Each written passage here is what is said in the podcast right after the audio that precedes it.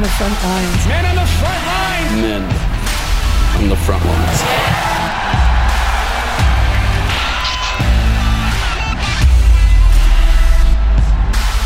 We call forth these mighty men of valor.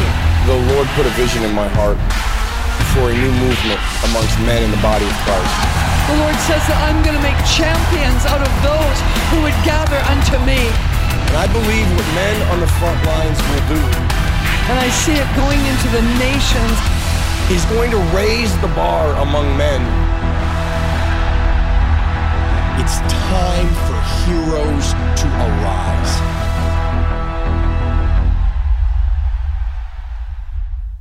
I'm Robert Hotchkin, and this is Heroes Arise. Men on the Front Line social media broadcast, equipping, encouraging, and empowering you to arise as the hero, the warrior, and the champion that God created you to be. You matter, you are important, and you have a key role to play for the kingdom in the earth. So thanks for joining me again this week so we can continue to pour into you. You know, we're asking a lot of questions in uh, the United States right now. We're asking a lot of questions in the world right now. We're saying, what is going on? What's going on in our nation? What's going on in the world? But I think a better question for us is actually, what's going on in the church? Because as we know, we're the dominion stewards in the earth. As the church goes, so goes the nation. As the church of a nation goes, so goes that nation. And my special guest today, we're going to be talking about what is going on in the church in the USA, the church in the world. What's going on in modern Christianity? And is it one of the reasons the world looks the way it does right now? Is it one of the reasons our nation looks the way it does right now? But just before we get into that, I've got a quick announcement for you. I want to remind you yet again about the Robert Hotchkin YouTube channel. Do me a favor. And as soon as we're done with this, go over to YouTube, find the Robert Hotchkin channel, and subscribe to it. We're trying to build our subscriber base there because, as much as we love reaching you through other social media platforms, we have noticed, like on Facebook Live, we've noticed that later on in the week, everything gets pushed down with more and more content. It's harder to find and share the videos that are empowering you, impacting you, inspiring you. So if you go to my Robert Hotchkin channel and you subscribe to it, not only do you get notifications when there's new content, but it makes it very easy right on the channel to use the search field or you can go to the Heroes Arise playlist and it makes it easier for you to find, rewatch, like, and share those videos. But whatever platform you're watching on, please like, share, subscribe, do all that stuff. It activates the algorithm in a way I don't fully understand, but it helps us empower more champions like you. Okay, so let's get into this week's topic and let's begin by sharing with you my special guest and my friend, Ryan Johnson. Thank you so much.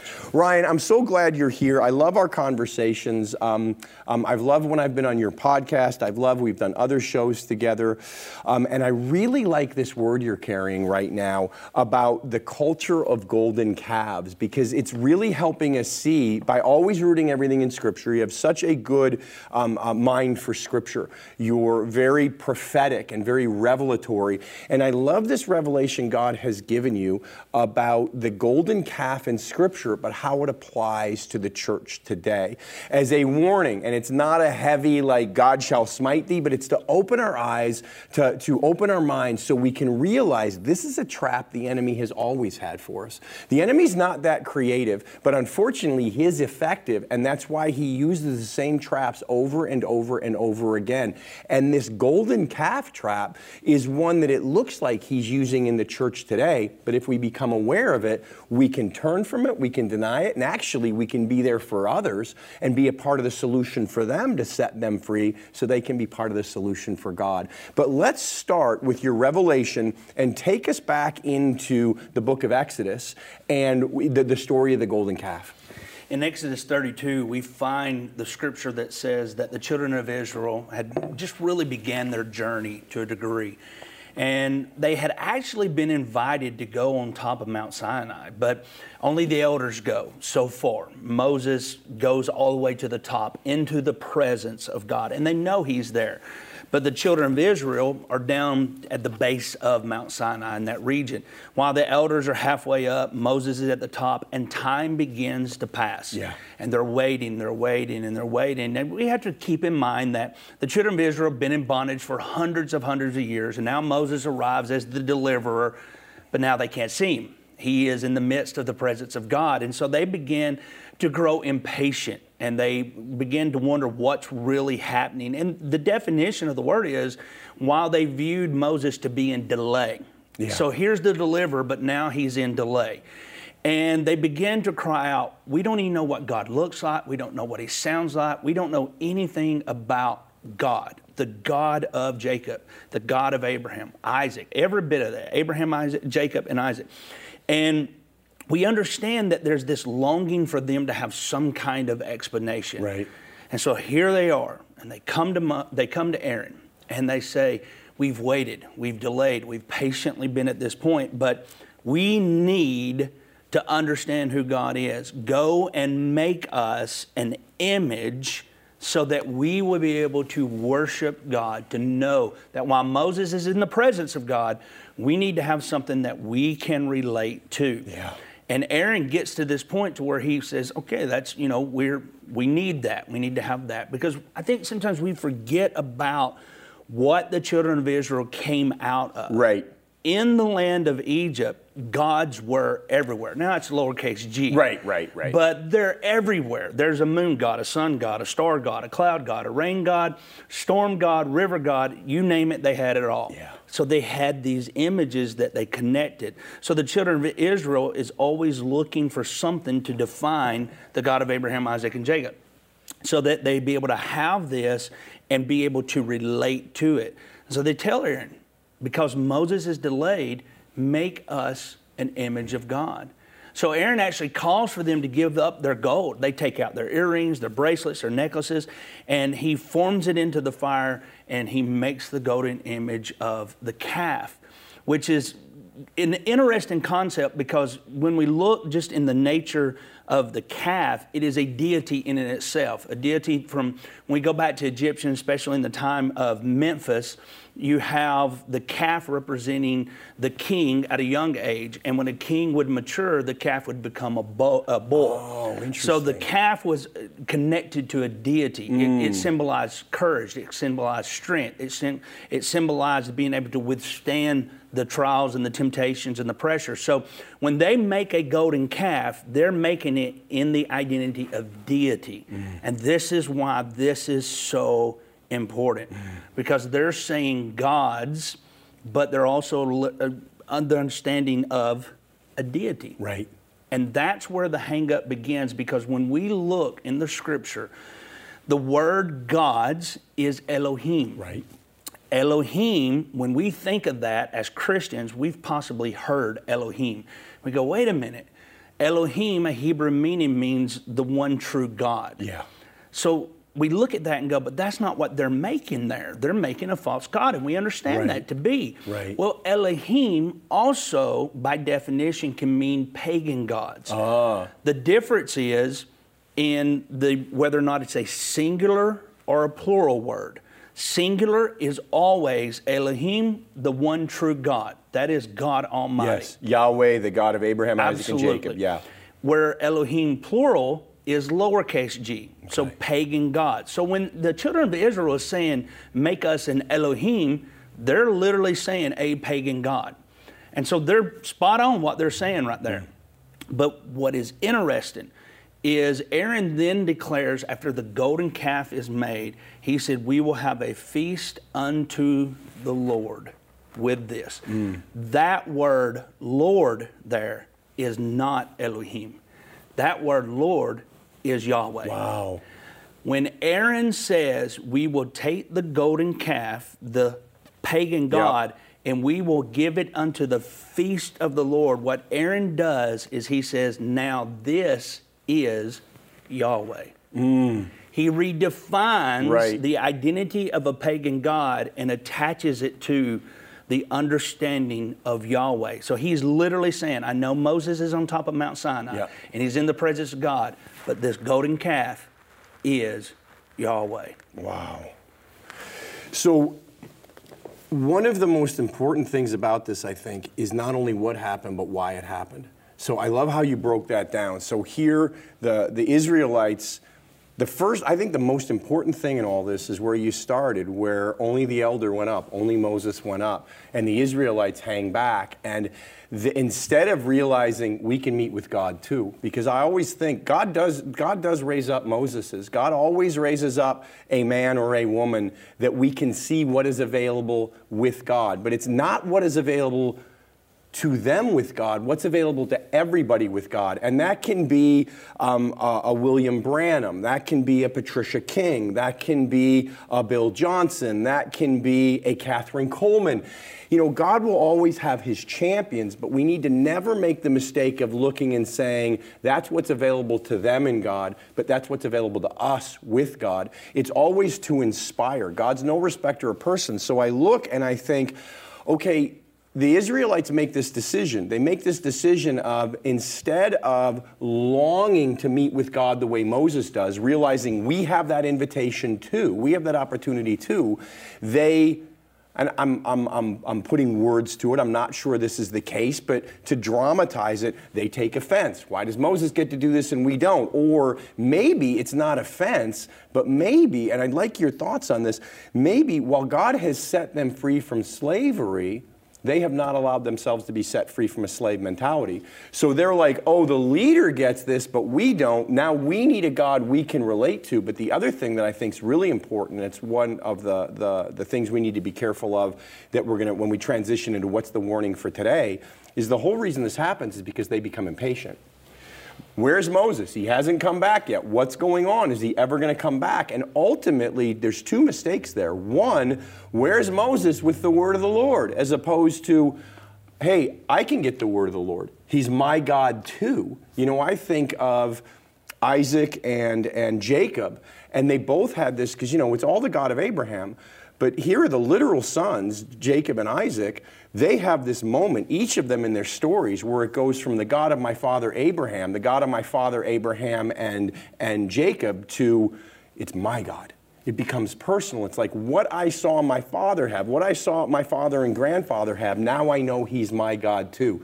The Israelites don't do that. They do the opposite. They go, don't know where he is, don't know if he's coming so they refuse to have the personal relationship with God that Moses is showing is possible, but then they also put God on a timeline. And they become impatient, and that impatience actually opens the door to this golden calf idolatry. And I know I just said a whole lot, but what I'm really interested in in hearing your thoughts on is God not only sets us free from bondage, but his desire is always to set us free from a bondage mentality. Mm-hmm. Moses is working on that with him. Moses is meeting with him. Moses is saying things like in Exodus 33 Show me your ways, God, so I may know you more and make you known more. The Israelites are saying, Oh, you know, seems like Moses is up there, but what's for us? Let's make our own God that we understand. Where, what role does what role do we have? What role, do, how do we connect with God so that we're not only set free from any bondages, but we're also set free from a bondage mentality? I think one of the key things that we have to remember is uh, the culture of Israel. They had been in bondage for hundreds and hundreds, so it's generation after generation after generation of being in bondage and not actually seeing the move of God. Mm all they had was the stories of Abraham, Isaac, and Jacob. So right. they knew the God of Abraham, Isaac, and Jacob. What's interesting, just recently, I was going back and I was looking in Exodus 3, the burning bush moment. Moses recognized there's something to this. He turns around his face. He has the conversation with God. And then God tells him, You're going to go and be the deliverer. Now, we have to remember the deliverance part was not to be broke free from slavery, it was to be broken free so they could observe Passover. Yeah.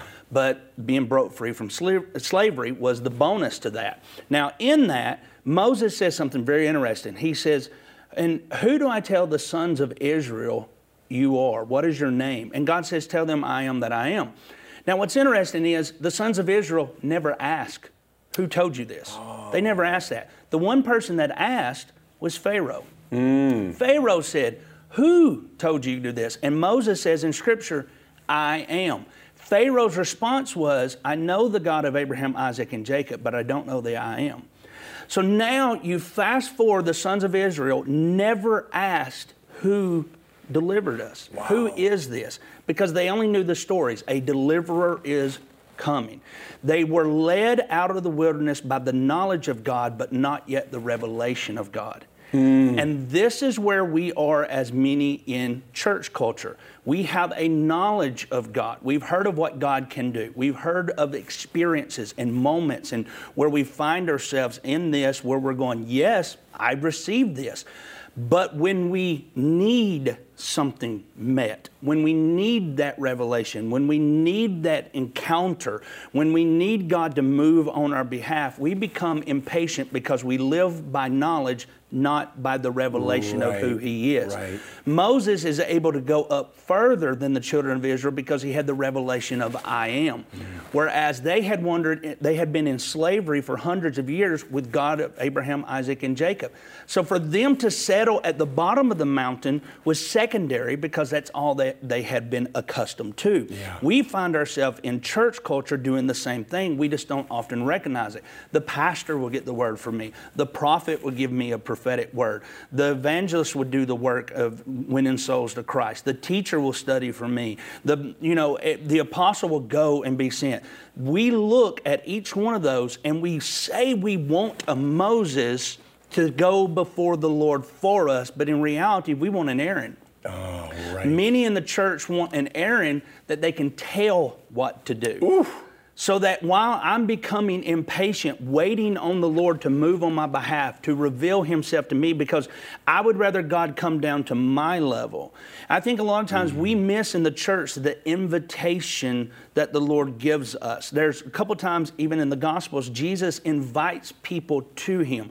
When you take Bartimaeus, he's a beggar on the side of the road, he's blind, he cries out. Jesus doesn't turn and go back to him. Jesus stops where he's at and says, Tell him to come to me. Yeah. There's something about going to him that we often miss because when in our needs and our desires and in our p- impatience, we're saying, Come, Lord, come, come meet me. I need this yeah, in this moment. yeah. So we're looking for the man, the woman, the identity, the person that is always going for the revelation because we've been people that just, we're enamored by the experience. And it's, it's a scary thing because the experience cannot sustain you. The experience Right. can give you the taste, the hunger, and the thirst, but it can't sustain you. And the children of Israel never got to that point to where they could get that revelation. That's why we have this, and that's our problem in the church today. Oh. You know, I think I've often teach on this because I love the mountaintop experiences. You know, I've had many of them, and I love when, you know, whether it's the flashing lights or you feel the winds of heaven swirling around me in my prayer chair, it's the o chair, or you, you're experiencing the presence and it's that ah, ah, ah, ah moment. Those mountaintop experiences with God are amazing because they remind us what we always have. You know, our born again spirits are constantly having throne room encounters because right now we're seated with Christ in heavenly places. So that reminds our body and soul what's always available to us.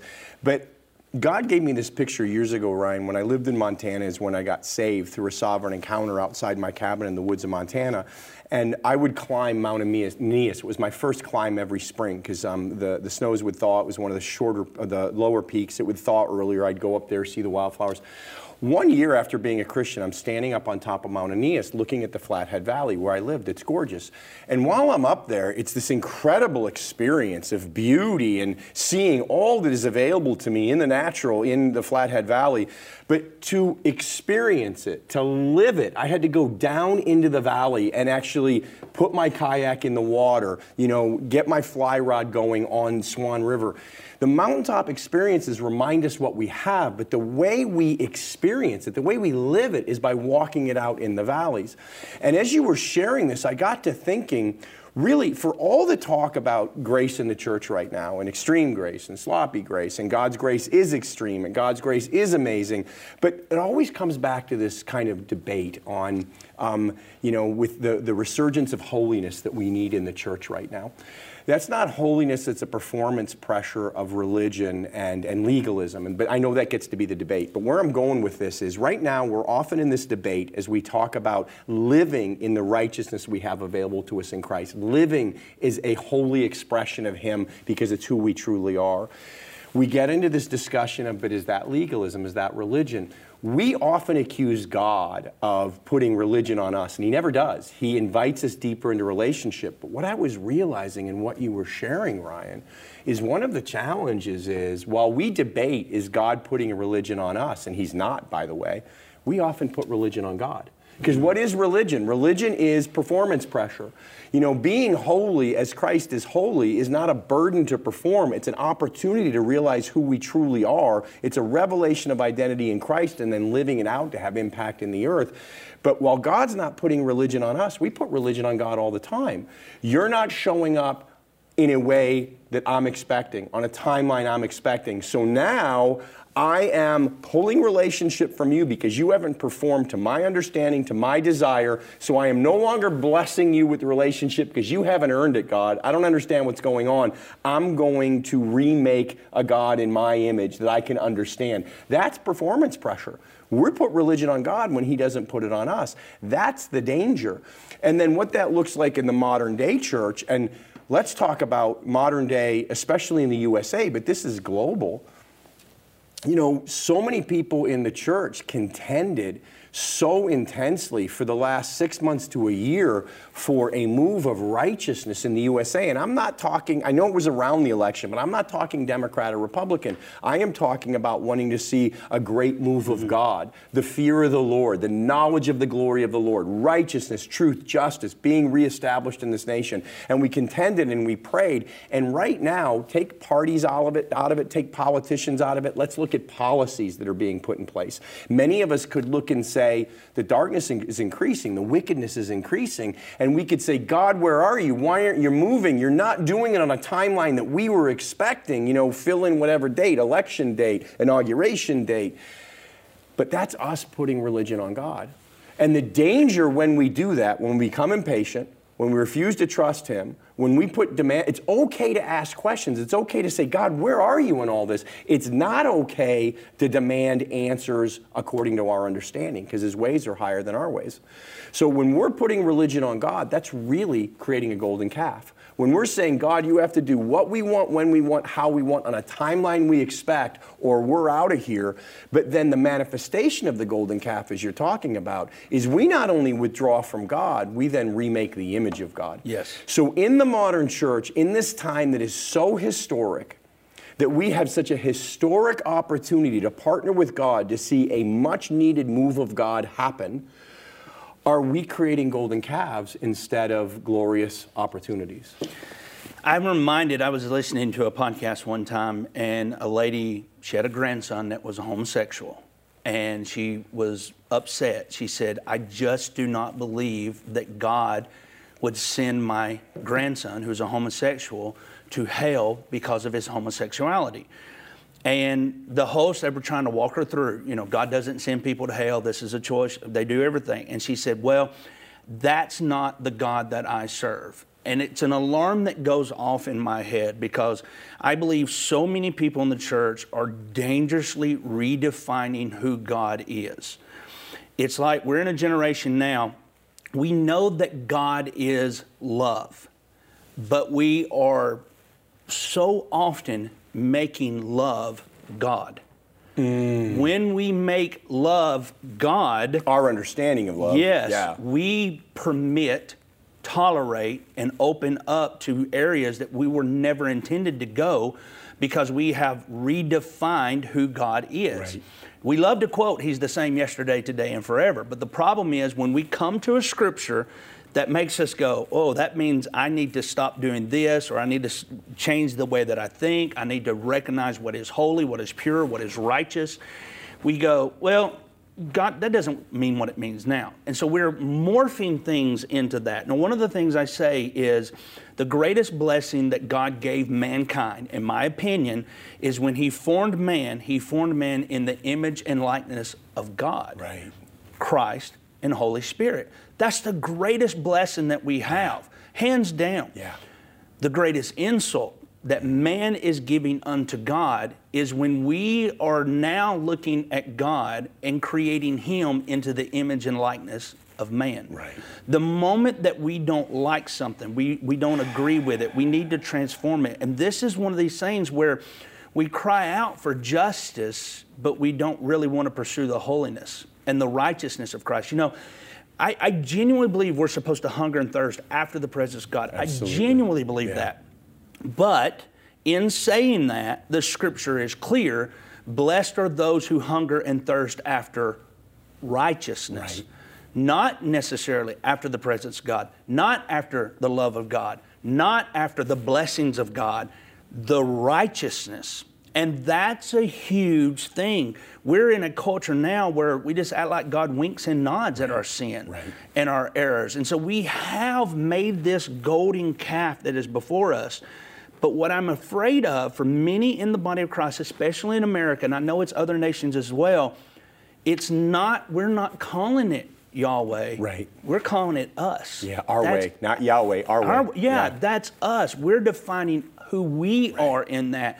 We are a generation that can quote more memes than we can the Word of God. Wow. We can't decipher between what is good and what is actually God. Right. Because if it sounds good, feels good, looks good, it must be God. That's the redefining of those things. There are things that are clear in Scripture that we have to uh, separate ourselves from, but we're in the realigning, the redefining, we're presenting that. That's why so many people want the Aaron and not the Moses, because when Moses comes down off the mountain, and he has the tablets that God Himself wrote with His finger. Is what the Scripture Yeah. says. He wrote those tablets. He throws them down. Now, I don't, I don't know that I'd ever got that far, but he throws them down and he's angry and he wants to kill them all. And it's really interesting because you read the scripture, he grinds up the golden calf, puts it in the water, and makes them drink it. Oh, that's makes right. them Yes, drink right, the water right. of that. Now, I'm not saying that we become viciously angry at that. That's not what I'm saying. But where are the men and women of God who becomes angry because of the redefining of God? Yeah. Righteous anger is what I'm saying. right. That would stand, Righteous indignation, yeah, Right, that yeah. would stand for the word of God and say, no, this is wrong. You can't. That's not what the scripture's implying. That's not what that is saying. Where are those Moses is at in this hour who are marked by presence, not by the culture? And that's the move of holiness that we need. I like what you said very much. Uh, blessed are those, and obviously Jesus said this, but I like that you cited this. Blessed are those who pursue righteousness. Now, if we don't understand where this all literally started, being made in the image of God, we hear that as there's that legalism, there's that religion, you gotta be righteous. No, you don't have to be righteous to come to know God. We only know God through Christ's righteousness. But in Christ, we are made righteous, so we are pursuing who we truly are. Why? Because as you said, we are made in God's image. So, this righteousness, that we are the very righteousness of God in Christ, we are that. Are we willing to be that? And then that's the journey we go on with Holy Spirit, where we allow Him to transform us from glory to glory to glory, more and more into the image of God, not so that we'll get relationship and blessing, but because we're in relationship. It's a revelation of identity unto this incredible understanding of opportunity to truly walk out who we are. But instead of that, all too often, as you said, we don't allow God to take us on this. I always think salvation is an event. I can point to the day I was saved. Sanctification is a process. God is continually transforming me to who I truly am, made in His image. But what can happen is, like the Israelites, we get impatient. We don't understand, we don't like, we get uncomfortable, and now we don't realize it, but we actually start what you said, making God into our image. And when we do that, that's when we're starting. And I think, I always look at culture and look at, okay, God, we know this truth. What's going on in culture that, that, that, that, that puts this on display? And the thing I see so clearly, Ryan, and the only reason it can be going on in culture is because we've allowed it in the church, because we're the dominion stewards, we're the gatekeepers. And this idea that's gotten into culture, I hear it all the time. Well, you may not agree with me, but that's my truth. That is a lie from the pit of hell. I actually got to visit with this one young man. I love him. He loves me. He was sharing some things with me, and he said, Well, I realized, and I was saying, But here's what Scripture says. He said, Okay, but this is my truth. I said, Look, you know I love you. So I'm going to be stern with you. There's no such thing as your truth. There is your opinion, there's your experience, there's your perspective, and those are valid, and let's talk about those. I'm not dismissing those. What I'm dismissing is the lie that there is your truth, my truth. There is only the truth. And as soon as we get into this lie of, well, that's my truth, it's, it's okay that it's your opinion. It's definitely your experience. I get that it's your perspective. Now let's look at that in regards to the truth so we can either bring understanding or healing. Let's bring, because as soon as we say, well, that's my truth, now we're not giving place for God to come in and bring transformation. We're transforming God. And we would say in the church, well, we know the truth is God's word. But I agree with you, and I think this is a question we need to start asking. Do we know that? Or are we treating the, the Bible like a salad bar? And we can't. That is so dangerous. If we like, well, I like the, because you know, when I go to a salad bar, I like the mushrooms, I like the black olives, I like the red peppers, not the green peppers. I like the the the the the, the, the romaine lettuce. I don't so much like the spinach. I'll put it on maybe because I know it's good for me. I don't really like it. And there's other things I'll definitely avoid. We can't do that with Scripture. This is the truth. The stuff that we connect to and go, oh, that feeds my soul, that's great. But also the stuff that makes me uncomfortable, I need to look at why.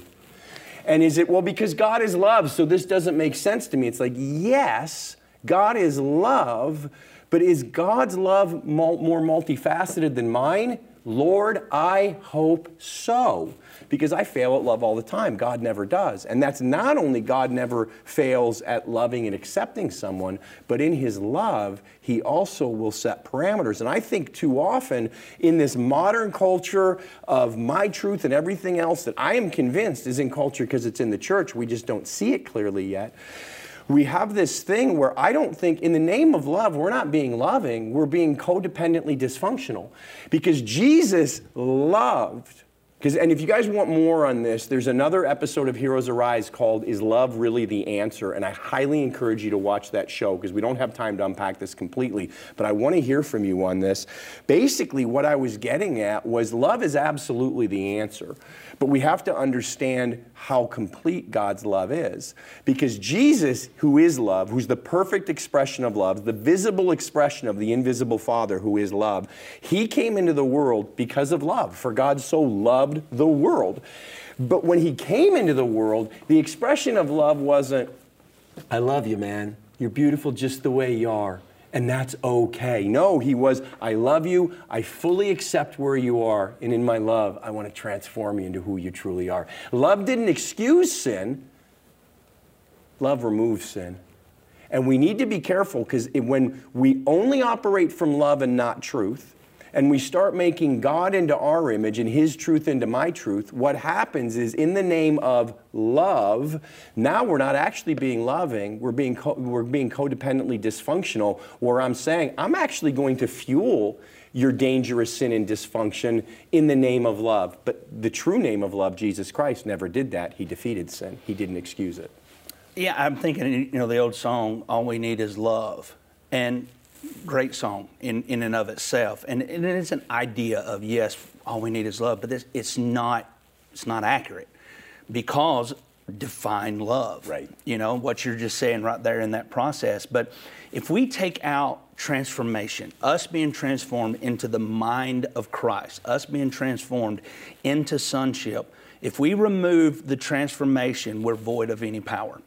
That's the importance of transformation. And to understand that it's, there is a sonship right to this, there's a positional authority. The, the servant, am I a servant of God? Yes, I serve Him, I love Him, I honor Him, but my identity is in sonship. Right.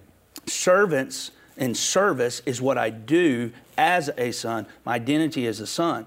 We know we all know the story of the prodigal, and he I'll just go back and be a servant. Yeah. And and he was trying to take on the identity of a servant to lower himself in that. The children of Israel, even though they're out of Egypt, they're still mentally in the bondage of that. And there's so many in the church today that they're mentally in bondage because they've yet to be truly transformed into who Christ says you are as a son.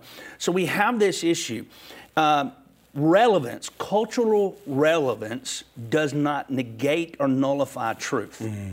And this is where we're at in that. Yes, everyone is entitled to their own opinion. Absolutely. But you don't get to redefine truth. Not, not one bit. We don't want to think about this because when we think when we say love today, we're oh, we just got to accept them as they are, and we just got to love people, and we just got you know who am I to judge? That's always the the favorite quote. You know, and deal with the beam in your own eye. That's Right. the comeback on Right. all that.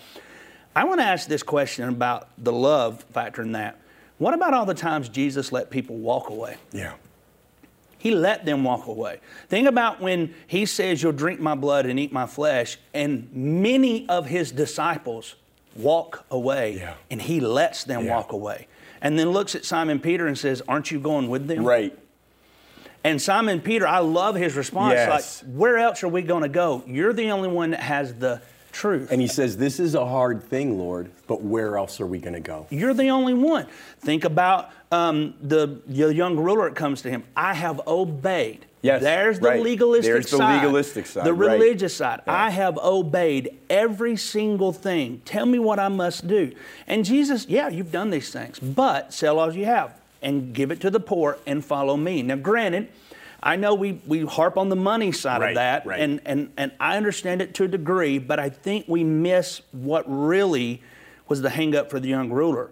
I don't believe necessarily alone it was the money issue, it was the invitation. Mm-hmm. Follow me. Only other time in Scripture that Jesus ever used that word is with the disciples. Yeah. Follow Yes, me. right. It was a personal invitation. Yet that young ruler walked away. If love is what it is by the culture definition, why did Jesus ever allow people to walk away? Yeah. Seems like he would have permitted them to go on. And there's other examples where that happens. You know, he would have never ran them out of the temple with the whip and turned over tables and all that. But this is something that hit me, and, and I'm saying this because I want everyone to understand the transformation that happens in our life where we get past us because idolatry can be so many things. Yeah. It can be us worshiping our jobs, it can be worshiping a relationship, a spouse, a, a girlfriend, a boyfriend, it can be worshiping money, of course, Yeah. or even our own Or a sense of security and the number of stocks we own, or yeah. Yes, a home, a car. Right. There's so many things that become self idolatrous towards us. But the bigger picture I want us to really gravitate to is can people see Christ beyond our own selves without our acknowledgement of being a Christian? Yeah. My goal in life is not to announce I'm a Christian. I don't go to people Right. and say, hey, I'm a Christian, I'm a preacher, I'm a minister, and I'm do all this thing. I never do that. I simply share what it is I need to share with that person, and then I walk away. Mm. I never invite them to church, never do it. And people's like, no, you can't do that. You can't invite them to church. What happens, not all the time, but a lot of times they'll come back and go, what's different about you? Yeah. There's the invitation that it is, and the Lord has always drawn us. People can't get that when we've made God us. Yeah. When that happens, Yeah. and love is us. Right, right. Well, I know we I know we're, we got to close here in a minute, but I want to talk about. So we're seeing we're seeing the trap of the golden calf. We're seeing how it applies to modern culture in the church. But this isn't about pointing a finger. This is about being a solution. So how do we avoid this? And I'll share my thought, but then I want to hear from you. I think for me, because fortunately or unfortunately, I all too clearly understand the snare of this. Because there's been many times when I haven't understood or even liked what was going on, and I get the temptation of getting frustrated, getting impatient, all of that. But one of the things I've learned, and I think one of the ways we avoid this, and we can have a whole talk about how do you tear, how do you recognize idols, how do you tear down idols, but I want to talk more about how do we avoid this snare of almost without even realizing it, making God into our image as opposed to allowing God to make us into His. For me, I think, Ryan, it really comes down to one main thing. I have had to learn and relearn and relearn to rest in the mystery. Because we see with the original story that you started us off in from the book of Exodus, it's when they became impatient, when they didn't know where Moses was, they didn't know where God was, they didn't know what was going on. They didn't rest in the mystery. And I, will go back to, I think I said this earlier on, it's absolutely okay to ask God questions. I think He loves questions because He loves relationship. I think it's even okay to come to God with our anger. And I've had people say you can't do that. And I said, well, look, maybe I'm wrong and I'll get to heaven and God's going to, you know, backhand me. But I personally had a revelation from God that while anger's not good, because anger gives place a foothold to the enemy, we're warned of, He would rather have me come to Him with my anger than turn away from Him in my anger. So when I've been frustrated, when I've been misunderstanding, I actually have learned to turn to Him with that. And the one place that I find the ability to rest in the mystery is, or the main place I should say, is the cross. And I, what I mean by that is I look at the Pharisees before the cross saying, if you call forth a legion of angels to lift you up off that cross, then we will believe. What were they saying? They were putting religion on God. If you perform in a way that we understand, then we will believe in you. But what they didn't know is Jesus is hanging there literally thinking that if I do what you're asking me, I have nothing to give you because I didn't come to save myself, I came to save you. He was up to something so much bigger than their understanding. So for me, my only safe place is to learn to rest in the mystery. And I don't like this. We're going through something in my family right now that's really hard, that's really challenging. I don't like it. I don't understand it, but I go to God and say, Lord, I don't like this, I don't understand it, but I know you're in this. And the very fact that I don't understand it, Lord, I not only give this to you, but by your grace, I'll continue to believe your word is true. That you're God of the impossible and this is not above you, and you're bringing about what the enemy means for harm, you turn to the good. But God, I am choosing by your grace to be excited that even though I don't understand, that means you're up to something beyond my ability to understand. That's the only thing that saves me from what I'm very capable of putting demands on God, turning into a little brat and saying, You're not doing what I want, how I want, and the way I understand. Where's my golden calf? I think we have to learn to rest in the mystery and realize no matter what, either this is true or it's not. And if John 3:16 is true, that he loved me so much, he sent the gift of his son, if, if I can call upon the name of the Lord and be saved, and that's true, then I have to understand all the rest of it is, especially what I don't understand or am uncomfortable with. I love what you're saying there because it reminds me a God that you fully understand will always be smaller than you. Oh, well said. Wow. There's wow. always going to be this level of, I just don't understand. And that's where we don't lose our awe, A W E, our awe of who God is. For me, I, I see two things. One is I'm a big believer in self evaluations where I constantly check myself. You know, the Bible is clear God loved the world and He sent His Son, but there are things that He hates. Hmm. And it's very clear on that. And so, a good self evaluation, if I go down that list, mm. and one of those things I don't hate, I don't hate people, but I'm talking about the sin. I don't hate yeah, that. I yeah. have to go, why do I not hate that like he hates that? Mm. That means something permissible has happened and I've tolerated something and I've allowed it to come in and redefine. So I have to do these self evaluations. The other side is going to seem a little trivial, but it's just the truth of the matter. I live in the Great Smoky Mountains of Tennessee. Mm.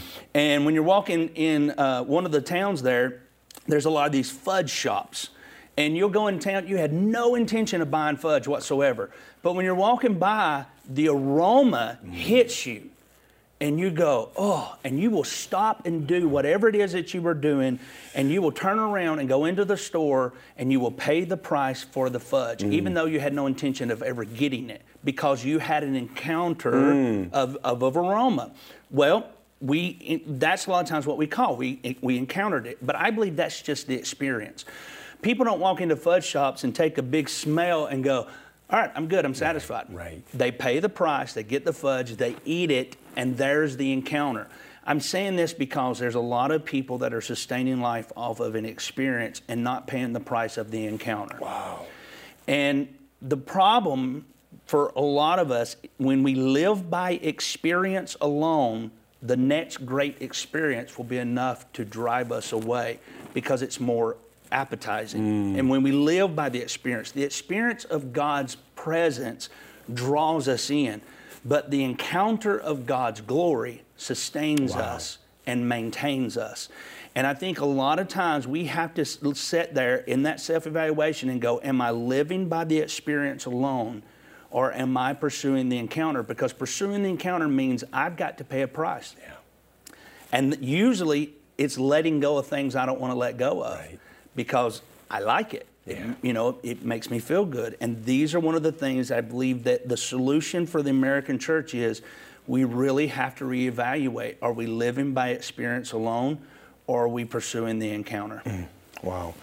Ryan, thank you so much for all that you shared. In just a second, I'm going to have you pray for our audience. But before you do that, I know they're going to want more from you. So let them know where you've got wonderful books on all the usual places for books. But let them know where they can get your books, where they can get um, your teachings. Um, I know you do a blog on your website. They can get lots of this of your revelation for free. Let them know where they can find you.